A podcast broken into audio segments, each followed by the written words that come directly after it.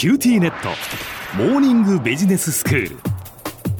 今日の講師は九州大学ビジネススクールでイノベーションマネジメントがご専門の永田晃也先生です。よろしくお願いいたします。よろしくお願いします。先生今日はブックレビューですがどんな本のご紹介でしょうか？はい、あの今日はですねスペインの哲学者でホセ・オルテガ・イ・ガゼットという人の大衆の反逆という本をご紹介したいと思います。はい。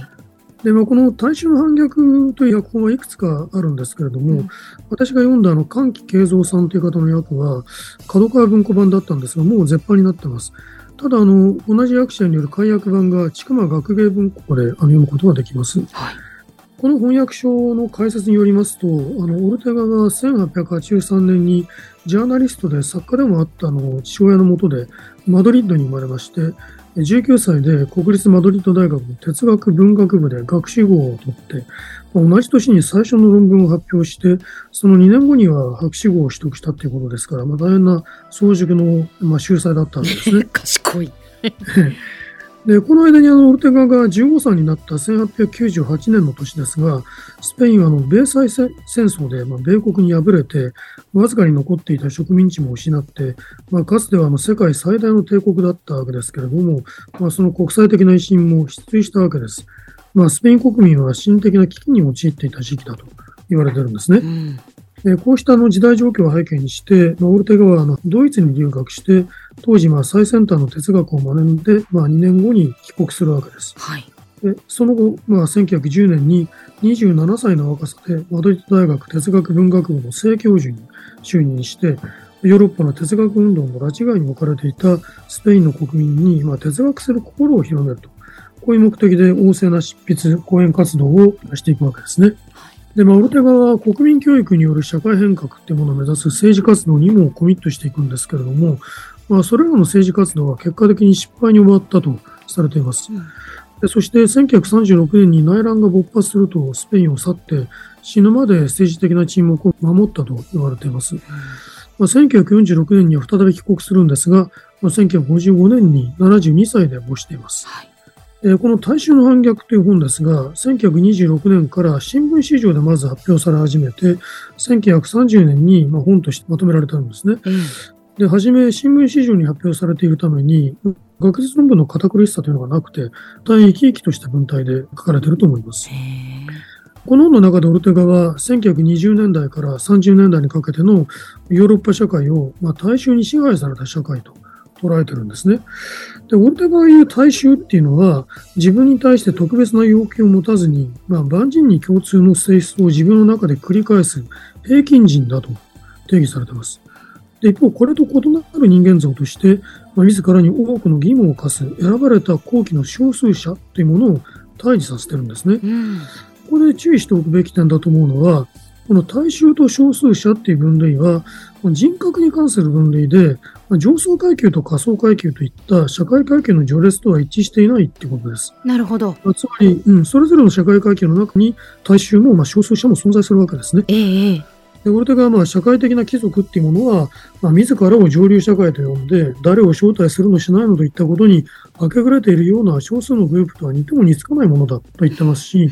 ベルサイユっていうのは貴族的ではないばかりか、全くその逆だとも書いてるんですね。で、オルテガはその文明っていうのは少数者によって生み出されてきたのであって、その意味で、まあ、文明的な社会の本質っていうのは、本来この貴族的なものなんだ。そう捉えてるんですね。で、この文明、英語ではシビライゼーションというわけですけれども、この言葉については、それが市民、つまりシビルの概念に起源を持っているんだということを踏まえて、まあ、共同体を可能にするものであって、何よりもまず共存への意思を意味するものなんだと言ってるんですね。はい。で、したがってまあ人間が自分以外の人のことをまあ意に介さずに、まあ、分散していくような状況はむしろ野蛮なんだと、そう捉えてるんですね。ところが今日ではこの文明の原理に何らの関心を持たない大衆が文明の生み出した力を、まあ、たかも自然物であるかのように所有して使用するようになったと。まあ、この文明の恩恵によくしながら文明が成立する根拠など全く意に介さない大衆のあり方をオルテガは慢心しきったお坊ちゃんと呼んだり文明社会に突然現れた野蛮人であるというふうに呼んでるんですね。えそしてこの大衆が社会的な権力の座に上ったことをヨーロッパの危機の本質として捉えているんですね。はい。でしかし、まあ、あの、オルテガは同時に文明の発展が大衆を生み出した、そういう側面についても議論しています。文明の根源である科学が発展するためには、専門を分化させていく必要があったわけですけども、科学者はするとこのますます狭い知的活動分野に閉じこもっていくようになると。でその結果、科学者の活動は機械的な頭脳労働になって、研究方法を機械的に操ってさえいれば、まあ、豊富な成果を得ることができるようになったわけですね。まあ、つまり科学者っていうのは大衆に変わってしまって、もはやそれ以外のものではないというわけです。で、オルテガはまた国家を社会的な当時の技術であって、まあ、文明の産物であると位置づけた上で、その国家というものが最大の危険物にあるプロセスというものを説いています。でつまり大衆は自分の性を保障してくれる匿名の権力として国家というものを認識して、何らかの問題が生じたときには、その巨大な力でその問題を解決してくれる、まあ、自分のものだっていうふうに信じ込んでしまうと。うんで、オルテガはこれを性の国有化とか、国家による社会的自発性の吸収というふうに呼んでいます。まあ、つまり大衆は自らを国家と同一視することによって、まあ、国家を養うためのパンと化してしまうっていうわけですね。うんこの指摘は、まあ、当時対等施設だったファシズムの本質が大衆運動であるんだという洞察に結びついていて、大変正確な分析を踏まえたものだと思います。うんまあ、ただ、オルテガの議論には今日から見て腑に落ちない点もあると思います。まあ、特に少数者という知的エリートの理念系は、まあ、すでにリアリティを失っているというふうにも思いますね。ただ一方では、今日の状況にも恐ろしいほど頭ある分析があると思います。私たちがまどういう世界に生きているかを理解するための鍵を与えるというのはそういう側面ですね。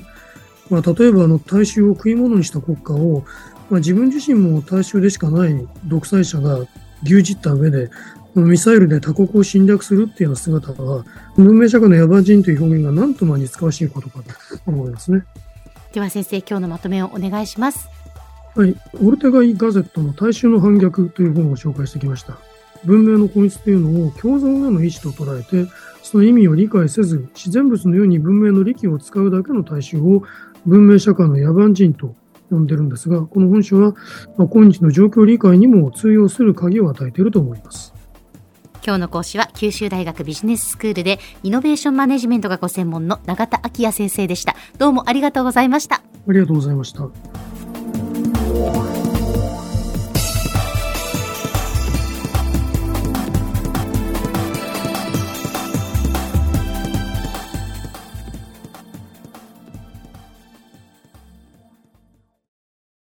QTnet。